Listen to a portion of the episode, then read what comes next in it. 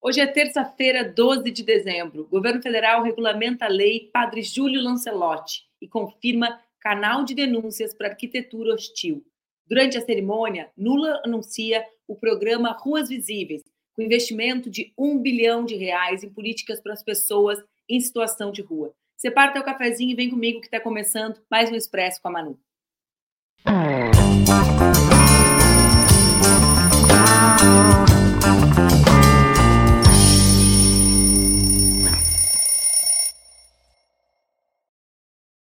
Bom dia, bom dia, bom dia. Tá no ar mais um Expresso com a Manu, meu programa que acontece entre segundas e sextas-feiras aqui nas redes do Ópera Mundi, com transmissão simultânea nas redes Ninja. O Expresso, vocês já sabem, pode ser assistido ao vivo ou pode ser assistido depois aqui no Ópera e também no formato podcast. Não esqueçam, compartilhem com as pessoas que vocês gostam e também, quem sabe, é fim de ano, com aquelas que vocês não gostam, que vocês discutiram sobre política no decorrer do ano. Quem sabe assim a gente consegue fazer com que mais pessoas percebam a situação política do nosso país. Hoje o dia não poderia começar de uma maneira diferente. Terça-feira, né, gente? Cafezinho na mão. Eu ainda estou tomando aquele cafezinho delicioso do MST. Eu estou falando todo dia para ver se eles sabem que vai acabar e me mandam de novo. Vocês entenderam?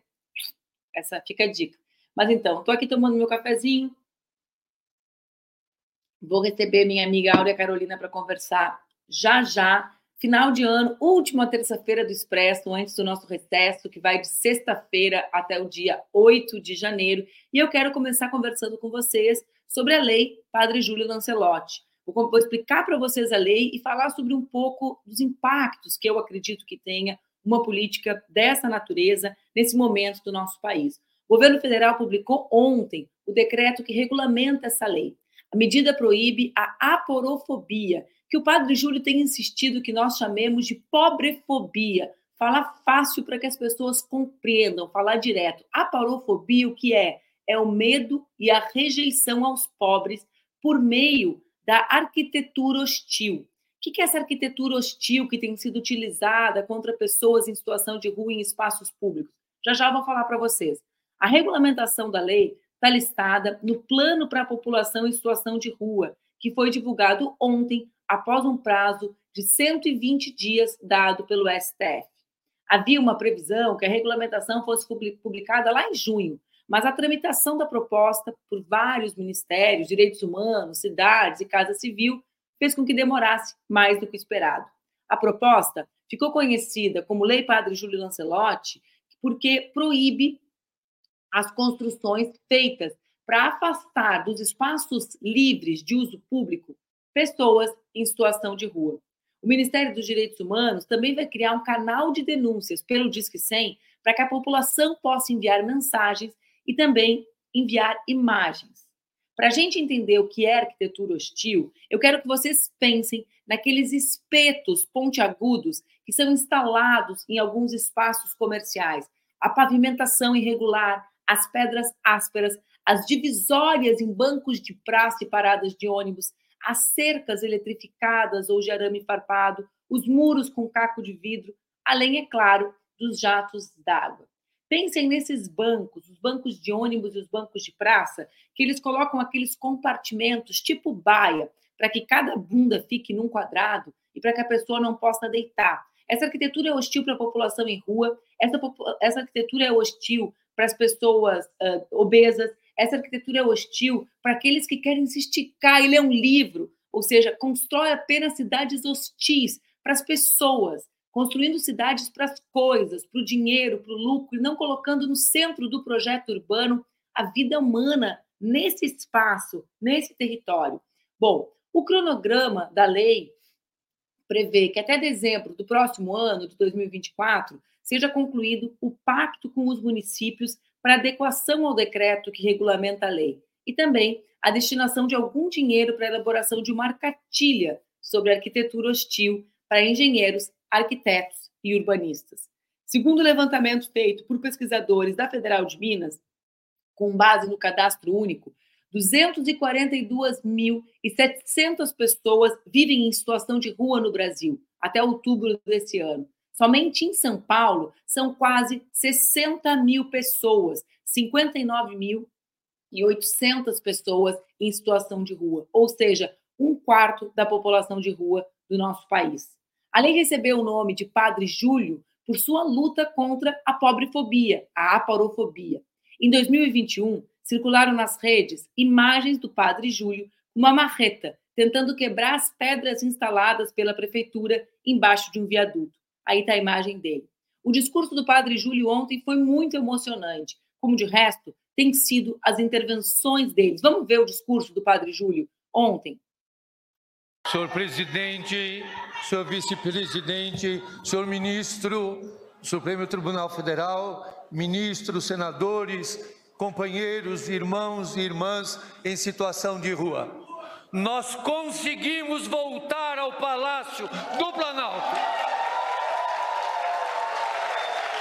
Nós lutamos muito para te eleger presidente, para que o senhor, voltando ao Palácio do Planalto, os pobres, os moradores de rua, as mulheres, os LGBT, os indígenas, as religiões de matriz africana, os sem religião, os que lutam pela dignidade humana, pudessem voltar a esse palácio.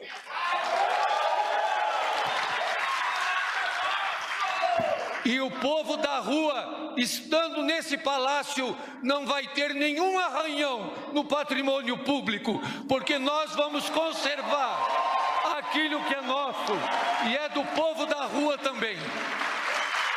O Senhor é o nosso presidente que olha para nós, que nos defende, e o povo da rua, quando olha para o senhor presidente, diz: Esse é o nosso presidente. Ele pensa em nós, nos ama e nos defende. Eu subscrevo tudo aquilo que foi apresentado, não vou repetir, que precisamos ter o Centro Nacional, que precisamos ter uma articulação e uma centralização, que precisamos que o departamento seja fortalecido. Agradeço muito que hoje a lei que proíbe arquitetura hostil seja uh, regulamentada e vai depender de todos nós fazermos essa lei valer. Marreta em toda arquitetura hostil, que toda arquitetura hostil seja retirada e nunca mais seja implantada. Que nós tenhamos, senhor presidente. Né? Ele é um militante radical na defesa das ideias dele. Da população em situação de rua. E é leva. específica, urgente. Pode tirar, Laila. Morar. Leva ao pé da letra ter... os ensinamentos de Jesus Cristo, né? Ou seja, o Padre Júlio pude assistir a missa dele recentemente, há 15 dias, no domingo que eu estava em São Paulo, e fiquei muito impactada com a, a capacidade que ele tem de, a partir do texto da Bíblia, dialogar com os problemas urgentes do nosso mundo, né? Um mundo de violência, um mundo que coloca pedras para que as pessoas não dentem no chão, né? Se existe algum símbolo da dimensão da desumanização das cidades, se existe um símbolo uh, da, da, do lugar em que nós colocamos as pessoas umas às outras, nos colocamos, esse símbolo é, é efetivamente o fato de nós tentarmos proibir as pessoas de dormirem no frio, no chão. E o Padre Júlio diz muito bem, né? É, é marreta na arquitetura hostil, né? É, é luta real, é luta política real para que a gente consiga transformar as nossas cidades. Nessa cerimônia no Palácio, Lula também anunciou o investimento de um bi para um plano que chama-se Ruas Visíveis, estruturados para promover a efetivação da política nacional para a população em situação de rua. O investimento inicial de largada já vão, vão ser 982 milhões de reais. Então, diversos ministérios vão participar da elaboração e da execução desse plano, mas eu quero trazer para vocês uh, um elemento central. Levar o tema da população em situação de rua para o Palácio do Planalto, levar o Padre Júlio para o Palácio do Planalto, estar nessa cerimônia, para mim, significa efetivamente um enfrentamento à agenda de desumanização e de violência de direitos, né? de violência, de construção de uma narrativa de que os direitos humanos são direitos humanos para humanos direitos, como falava uh, e como fala a extrema-direita, de que os direitos humanos são coisa de vagabundo. Ou seja, é um enfrentamento ideológico, um enfrentamento político de grande natureza, conduzido pelo ministro Silvio, ministro dos Direitos Humanos. Eu sei que esse projeto teve a participação do deputado Orlando no Congresso Nacional, na Câmara dos Deputados, na construção com o padre Júlio. Sei porque, inclusive, estava com o Orlando na missa e o padre Júlio fez com que ele fosse lá relatar a que pé andava a, a lei, né, no, no sentido da cobrança política pública diante da, da igreja. Então, para mim, tem grande dimensão que a gente consiga fazer com que essa pauta esteja no Palácio do Planalto, né? Numa, numa, num visível enfrentamento a todos os ataques que os defensores de direitos humanos, que as defensoras da população em situação de rua enfrentam no nosso país. Eu quero, eu vou chamar já já a Áurea para conversar comigo. Antes disso, só atualizar duas situações desse nosso giro internacional. Primeiro, o Brasil recebeu ontem, como eu já tinha anunciado aqui no programa, a, a uma, uma, numa nova fase da operação de repatriação, aos brasileiros que conseguiram tomar o voo. Contudo, governo brasileiro esperava retirar 102 pessoas, voltaram apenas 48. Mauro Vieira, ministro de Relações Exteriores brasileiro, pediu ao chanceler israelense que o país reveja a negativa para que um grupo de 24 brasileiros e parentes de brasileiros deixasse a faixa de Gaza.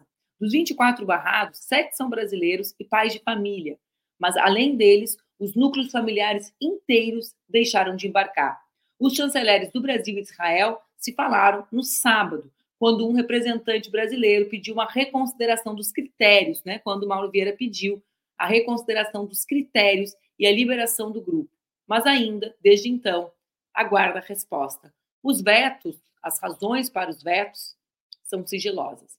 Ontem, na Argentina, vocês viram que Javier Milei, recém-empossado, já mudou as regras sobre nepotismo no país. Vocês lembram? Ontem, comentando a posse de Javier Milei, eu comentei que a comandanta do governo era irmã dele, Karina Milei, com quem ele tem uma relação super inusitada, né, motivo de várias especulações da mídia argentina. Pois bem, ele mudou a lei antinepotismo, né, uma lei de 2018 do Macri, e mudou, gente, a única pessoa que pode nomear parentes é o presidente. Ou seja, Javier Milei nomeou Karina Milei para a chefia da Secretaria da Presidência, ou seja, para a pessoa que vai comandar o governo, como eu falei com vocês, sobretudo comandar a antessala da sala presidencial. Né? Vai ficar ali na antessala, barrando, recebendo, fazendo política, operando o governo.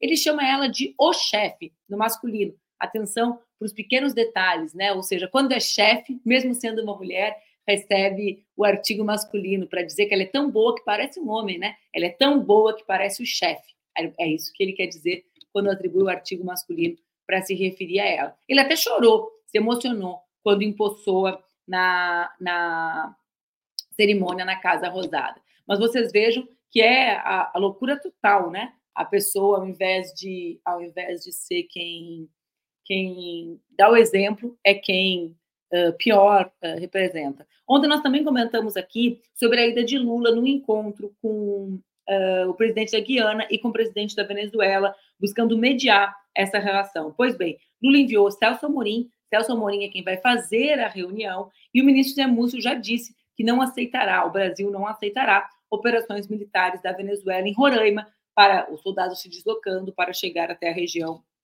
do virtual conflito, né? Então, também temos aí cenas do próximo capítulo.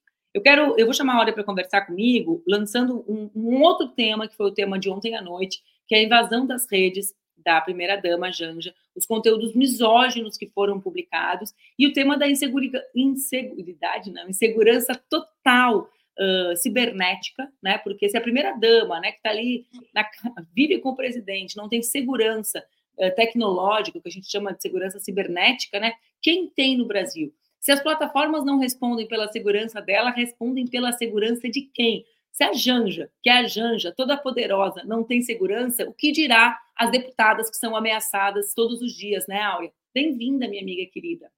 Bom dia, minha querida.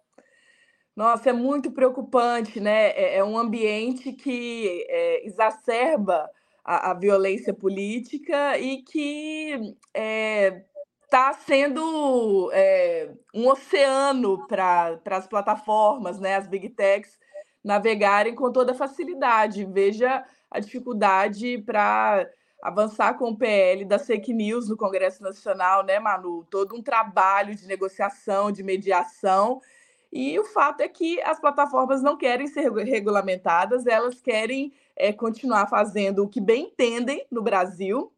A nossa privacidade, a nossa segurança é, não são de forma nenhuma uma preocupação relevante, né, no sentido de proteger a cidadania, de é, inibir é, discursos de ódio, desinformação, né, proliferação de notícias falsas. Então, é, é um ambiente que é totalmente propício para um, um, um, empobrecimento da, da, vida pública, né? empobrecimento da intimidade, violação de todas as formas e destruição da democracia no limite. Né?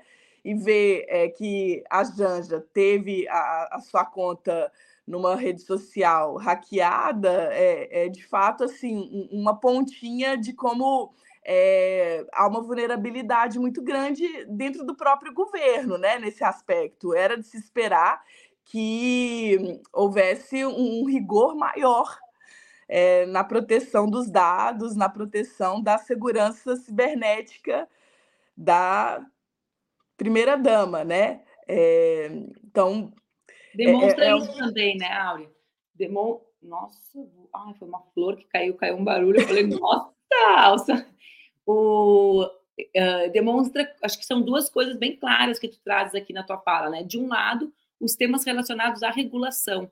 Sabe, é, isso é o que eu estudo, né? E a gente vai constatando assim que as regulações, os modelos de regulação, eles expressam os desejos nacionais, mais do que sobre a internet, eles são a expressão do caminho que aquele país quer trilhar, né? Então, por exemplo, a Europa busca uma regulação que está no centro a ideia da dignidade humana, que faz parte de uma construção secular ali da, da história europeia, das guerras, da violência, do nazismo e de como é central a garantia da dignidade humana para aquele continente, para aquela região, para aqueles países. Ao mesmo tempo, busca se desenvolver tecnologicamente com esse freio de arrumação. Os Estados Unidos não regula o livre mercado, liberdade de expressão, primeira emenda. A gente conversou sobre isso no final de semana, eu e tu um pouco. O Brasil tem uma proposta de regulação inspirada na Europa, né? Inspirado, Orlando, que é quem está relatando, sempre fala sobre isso. E aí eu quero vincular com o tema do Padre Júlio. Mas vê bem, o Brasil não é um país que tem no centro da sua agenda os direitos humanos, não é um país que tem no centro da agenda o enfrentamento à violência contra as mulheres, violência essa que a Janja é permanentemente vítima, né? E por isso nós nos solidarizamos com ela. Não tem isso. Claro. Ao mesmo tempo, né, Áurea, é, demonstra um pouco a ausência de noção da dimensão do que significa o mundo virtual, sabe? Porque me lembrou um pouco a, a, a Dilma uh, escutada, no caso Snowden, sabe? Quer dizer, as redes são hoje um espaço óbvio que tem. Como é que a primeira dama não tem segurança né, virtual? Uh, como? Né? Mostra a vulnerabilidade do nosso país e do nosso governo nesse sentido, né? Seguramente. E claro, né, os ataques misóginos, né, o uso é, da rede da Janja para difundir violência contra as mulheres, né, atacar a honra da Janja nessa tentativa é, é, é também elucidativo assim, de como é, se tornou um palco privilegiado, né? O ambiente digital é por excelência onde a violência política se manifesta. É claro que a gente vê isso em outras situações, mas é na internet que a coisa desandou completamente, né? E que, de fato, é, a gente é, ainda não encontra uma responsabilização é, na velocidade necessária e, e com é, as consequências necessárias, né? O caso das deputadas que sofreram todo tipo de ameaça. É, ainda é, a gente não vê uma resposta do sistema de justiça, é, muito menos em termos de políticas públicas, para contrapor essa, essa violência como um todo, né? E processos educacionais, né, Manu? A gente fala tanto é, é, na, nos direitos digitais, como que jovens, crianças, a sociedade como um todo precisam é, de um letramento de cidadania para existir nesse ambiente digital, que é parte da nossa existência como um todo, né? Indissociável, cada vez mais profundamente a gente é, se integra ao ambiente digital. Então, é, essa discussão da cidadania digital, eu acho que está a léguas de é, poder ser implementada no Brasil, né? Nós estamos na Semana dos Direitos Humanos, então é, é o que você bem trouxe, assim, é, é, uma agenda de cidadania, uma agenda de dignidade é, e, e, é uma agenda de, de, proteção da vida, né? É, pensando assim que as próximas gerações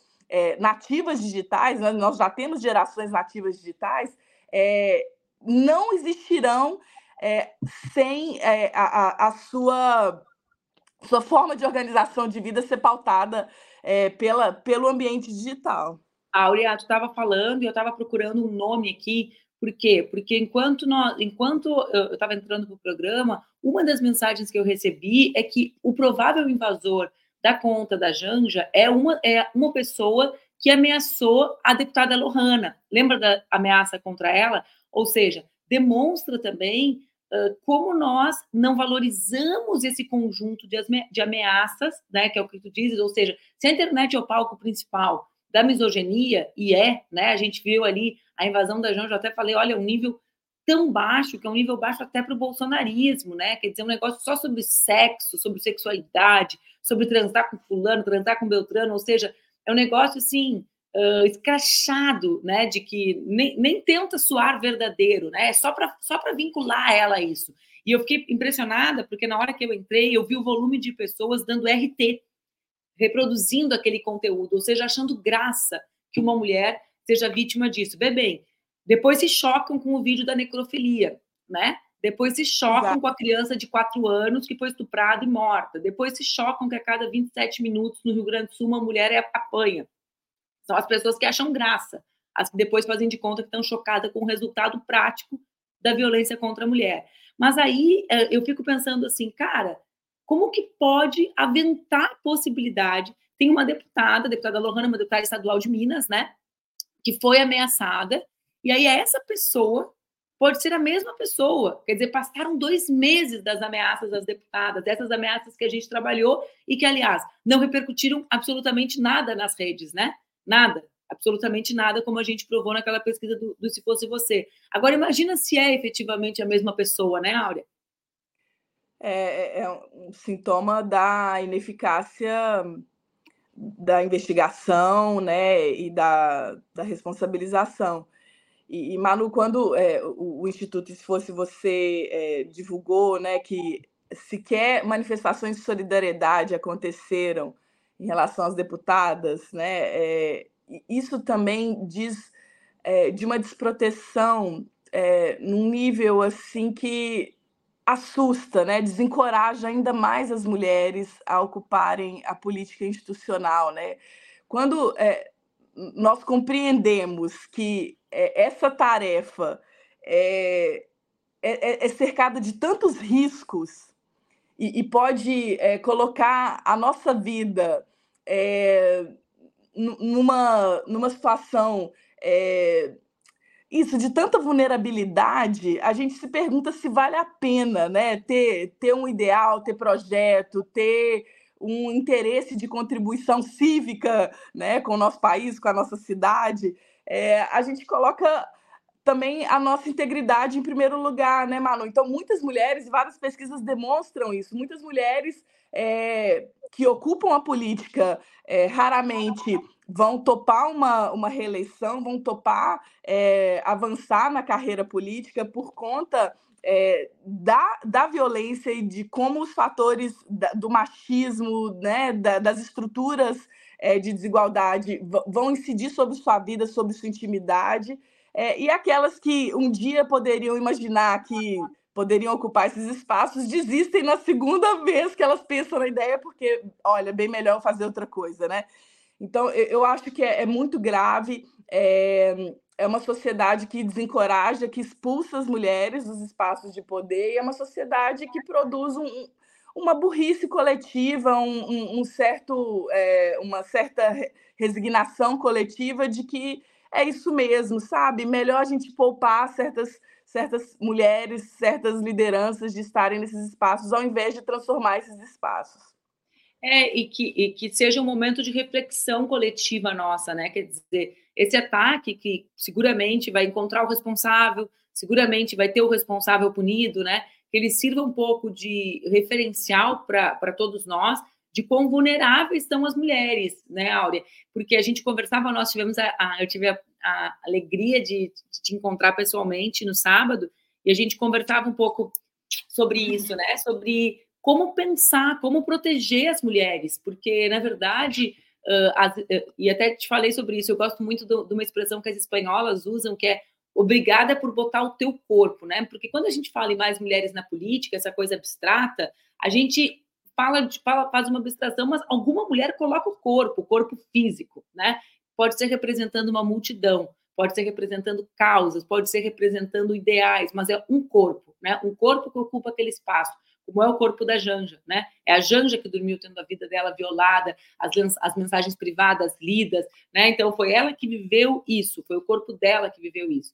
É, é, então, se a gente se a gente não consegue proteger a primeira dama do país, como que a gente vai dizer que as mulheres que entram na política estão seguras, estão protegidas? Elas não estão. E a gente precisa encarar isso de frente, com uma agenda que não uhum. seja de rehostilização dessas mulheres. Porque o que a gente vê hoje é o seguinte: é vítima, né? É hostilizada, eu não vou me encontrar com aquilo, com aquele corpo ali, porque se eu tocar nele, eu vou pegar a radiação que ele está emitindo, né? Do uhum. que das fake news, da violência, da hostilização. E é por isso, Aura, que eu, que eu, que eu achei tão importante o Lula levar o Padre Júlio para dentro da, do Planalto, sabe? Uhum. Porque porque é como reassumir, não é das mulheres ainda, né? Mas é da população em situação de rua, é. né? Ou seja, é tocar no lugar que emite radiação. Quais são os lugares que emitem radiação na sociedade brasileira? Os relacionados a direitos humanos. Alô, pessoal, as mulheres, os direitos das mulheres são direitos humanos. Tem gente que ainda não sabe, olha. Não é direitos dos homens, é direitos dos homens e das mulheres. Lá na Revolução Francesa foi só homem os direitos humanos, mas agora já é direito de todo mundo. Mas então ele toca nisso, né? Ele vai para uma agenda que não é uma agenda de pacificação, é uma agenda de enfrentamento. Olha, esses corpos aqui são tratados como escória, como lixo, não merecem nem sequer dormir né, no chão, nem no chão esses corpos merecem, e nós estamos trazendo eles para o centro da política brasileira. Então, para mim, tem a ver, sabe? A vontade do governo enfrentar ou não enfrentar esses espaços da política que foram uh, su sujados pelo bolsonarismo, pelo fascismo, né? Sim, tô lendo a mensagem aqui da Jana Moreira. Obrigada, minha querida. É isso, né? Nós colocando os nossos corpos, nossas trajetórias é, e todo o nosso amor nessa grande tarefa.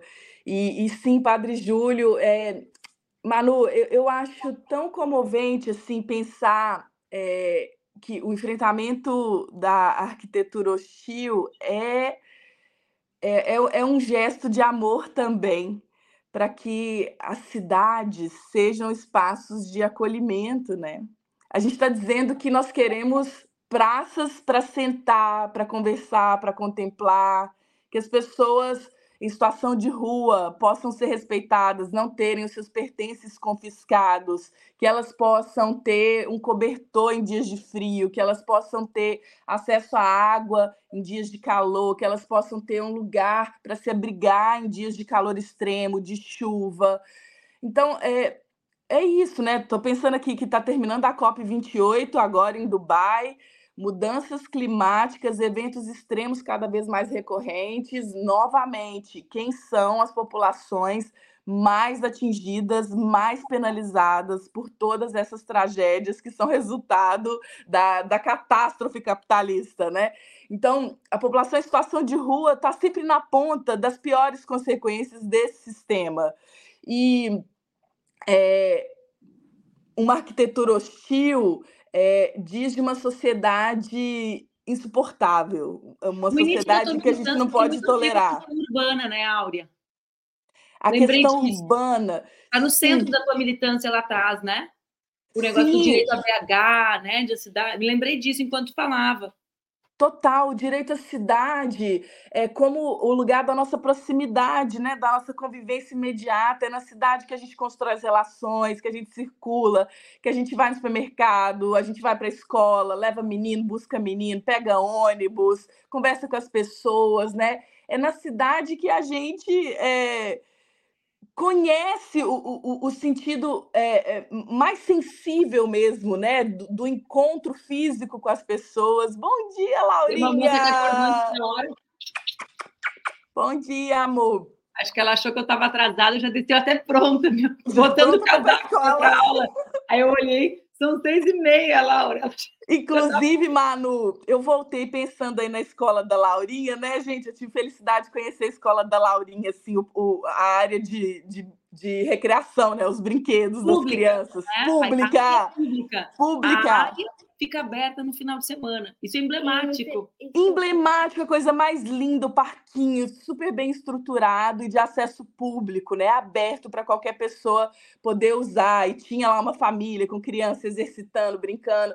É, é, muito legal isso, né? Claro que nós estamos falando de um contexto é, de, de um país é, é que tem outras possibilidades, mas... outras oportunidades, mas, gente, é, tirar as cercas, né? Tirar os impedimentos para que e, e, esses equipamentos sejam de uso coletivo, né? Isso é, é usado é... pelas mesmas pessoas que frequentam durante a semana, né, Áurea? Porque se tu imaginar, por exemplo, as nossas escolas públicas, elas são no território, elas são determinadas as vagas territorialmente. Meu Deus, que cara de sono! Senta aqui. Territorialmente. Senta no sofá, meu amor. Territorialmente. Então, na verdade, a criança que usa no final de semana é a criança que usa durante a semana. O pai, Sim. né? Assim como poderia ser. Eu lembro na época da pandemia que eu discuti isso em Porto Alegre, como que a gente não transformou as cozinhas das escolas em cozinhas comunitárias. A fome batia na porta das famílias que frequentavam aquelas escolas né? E essas famílias poderiam ser as melhores cuidadoras daquele patrimônio, né, Áurea?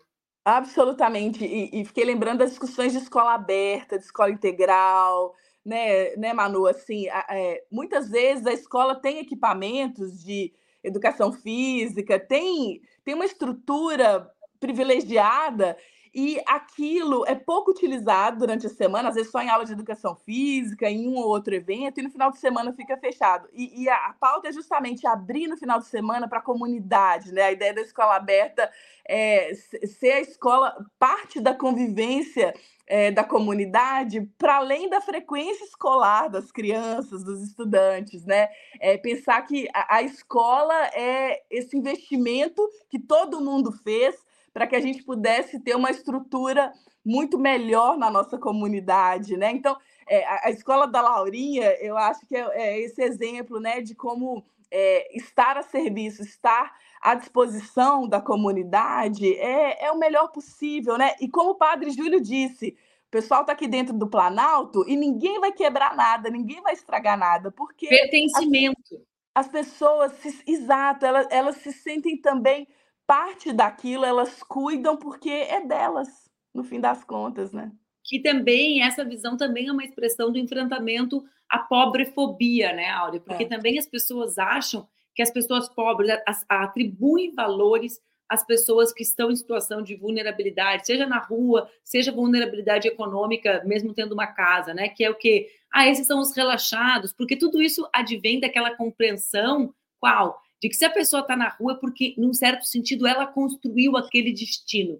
Se a pessoa é pobre, é porque, num certo sentido, ela construiu aquele destino. São as concepções que abstraem a crueldade do capitalismo e da desigualdade do mundo que a gente vive, né? Então, é uma, é uma super responsabilização pessoal que aí vai atribuindo um monte de coisas negativas. Então, eu super, super acho que a gente precisava, em 2024, né, que vai ter eleições municipais, ter uma agenda muito diferente, muito disruptiva, para usar um termo da moda, né? Muito diferente da agenda que a gente tem, que é uma agenda que consiga uh, fincar os pés no chão desses espaços públicos na comunidade. É. A defesa do que é público, né, Áurea? Contra a privatização, contra a extrema-direita, ela pode se dar assim, né? Com a é. mãe que sabe que o filho se alimenta com uma boa comida, se a comida for boa, na rede pública do município, né? Com a turma que ocupa os espaços vazios nos bairros, produzindo alimentos é. para enfrentar junto a fome, né? Com as bibliotecas das escolas sendo espaço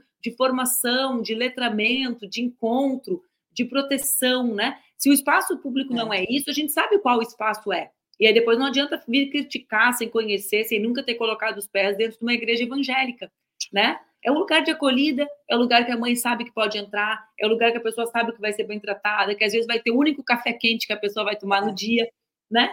É sobre Com isso certeza, a vida, a vida Malu. é sobre isso, né, gente?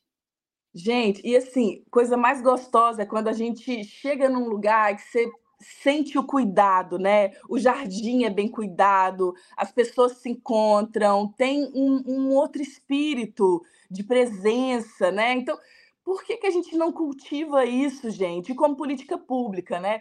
O espaço público para ser cuidado precisa também de uma estrutura permanente, precisa de pessoas que fazem esse trabalho, né? Muitas vezes se diz, ah, essa praça aqui está abandonada e a, a, a, degradação vai gerando mais degradação, né? Mas, claro, se o poder público não intervém e mantém continuamente é, o zelo por aquele espaço, fica difícil a, a pessoa comum que não está ainda é, num processo de formação, de engajamento de cidadania, valorizar aquilo. Então, existe um letramento também de parte a parte, né? E uma corresponsabilização nesse aspecto. Claro que é dever de todo mundo cuidar do espaço público, mas é preciso aprender a fazer isso. Né? Num país em que é, não há uma cultura é, de amor pelo comum, pelo público. Então, é, aprender a cuidar. Água, né? Uhum. Tem, uma, tem um estado como São Paulo privatizando a Sabesp. Então, a gente tá, é, é, precisa olhar para o território, né, para o poder local, precisa se reencontrar. Nos anos 80, esse foi o caminho encontrado pelo PT, né? Agora, esse caminho parece virar um caminho de soluções muito antigas, né? De, é. de abstração do poder, e mesmo economicamente, Auro, o poder das compras públicas municipais, né? Em fazer Exato. pequenas políticas, em fazer redes de trabalho. Eu, por exemplo, não consigo entender como é que a gente não subverte a lógica de fazer o poder público, por exemplo, está falando de limpeza, de território, né? De cuidado, de zeladoria. Como que não, como que as soluções para isso não são territoriais, por exemplo? Né? Como que a gente não tem a cooperativa de pais do bairro tal que cuida das escolas e praças daquela comunidade, porque eles, é do filho deles, né? Seria muito melhor do que é, do que o serviço prestado sem vínculo. Então, na, enfim, né? É, a gente, Ai, a gente tem que se Você conectar de uma proposta que a gente apresentou quando eu fui candidata à prefeitura de Belo Horizonte em 2020. Uma das propostas mais legais que eu tenho assim uma paixão era a ideia de apoiar agentes de cuidado socioambiental nos territórios com uma renda permanente. Então, existe Bolsa Família, existem essas políticas de transferência direta de renda e nesse caso seria para pessoas que já prestam serviço de extrema utilidade pública, né? Que é cuidar de hortas, de nascentes, fazer mutirões. Arroios. Sabe? É, então, a gente queria construir isso e ter essa rede poderosa, né? De pessoas que cuidam, agentes socioambientais que, além de tudo, são pessoas que educam, são pessoas que mobilizam, são pessoas que inspiram, né? Então, é, nesse contexto de COP, eu estou muito impactada vendo que a COP, mais uma vez, vai terminar é, com poucos encaminhamentos. Assim, e com a participação tri-contraditória do Brasil, né, Áurea? Tri-contraditória, as mineradoras, grandes é, empresas poluidoras estão lá tentando é, mais uma vez, é, distorcer e, e, e, tentar vender as coisas como se fosse possível compatibilizar a sustentabilidade com atividades tão danosas, né? Então, eu acho assim que não poder avançar na eliminação dos combustíveis fósseis é um caminho suicida, é um caminho de extrema irresponsabilidade e isso tem consequências cada vez mais diretas para o nosso dia a dia, né? Então, enfim, mas pensar nos agentes socioambientais, para mim, era isso. Gente, é tão possível, está tão perto de nós, né? É, as cidades têm um papel decisivo, e é isso. É uma economia, circula renda, é, gera valor para serviços, para produtos que não estão no radar da economia local, né? E gera, acima de tudo, um, um, sentido de é isso, de pertencimento, como você dizia, né, Manu? É, das pessoas poderem fazer parte de uma comunidade em que elas se sentem respeitadas e que elas sentem que também tem um papel, que elas isso. fazem diferença ali. Isso. Eu estou apaixonada pela política municipal e acho que a tradução dessa coisa que a gente fala, Áurea, ah, precisa voltar para a base, precisa voltar, Mano Brown, né? Diz que o Lula falou a mesma coisa no encontro do PT. Na verdade, na verdade verdadeira é assim, gente, parem de gostar dessa política abstrata só, né, das grandes questões. As grandes questões, elas se materializam no lugar onde as pessoas moram. O problema é que as pessoas em geral não gostam da política municipal. Acham uma política municipal pequena, reduzida, querem a grande política. Para mim, a grande política acontece nos municípios. Sempre achei a coisa mais fascinante é porque é também onde tem relação humana, né? É onde tem a é mais difícil, porque tem gente, né? Tem gente ali o dia a dia, a vida das pessoas. Mas para mim é o grande tema. Eu, eu, tenho que te liberar, já acabou o tempo da participação aqui. A hora tem viagem para fazer, gente. Eu estou aqui, ó, segurando ela, porque eu podia falar com ela o dia inteiro, a vida toda. Ah, eu também. Um beijo bem grande. Já tô com muita saudade de você. Também. Bom retorno para ti. Um beijo, minha querida. Beijo. Tchau, gente. A Áurea traz os temas super interessantes, né, gente? Eu fiquei com vontade de ficar falando horas sobre política municipal. Tem a ver com o que a gente falou do Padre Júlio, tem a ver com violência contra mulheres. E vou ver se a gente consegue fazer para sexta-feira um programa sobre a COP e sobre a exploração de petróleo na região amazônica. Vou ver, vou tentar conseguir produzir. Sexta-feira é o nosso último programa antes do recesso. Estou bem atenta para o leilão que a ANP está chamando para diversos postos ali na região amazônica. Um beijo grande, uma boa terça para vocês. Aproveitem a terça, se cuidem, cuidem das pessoas que vocês gostam. Amanhã, às oito da manhã, a gente se encontra aqui no Expresso com a Manu. Hoje teve participação especial da dona Laura, recém acordando. Ela ia sair e ir para a escola uma hora antes do horário. Um beijo, fiquem bem.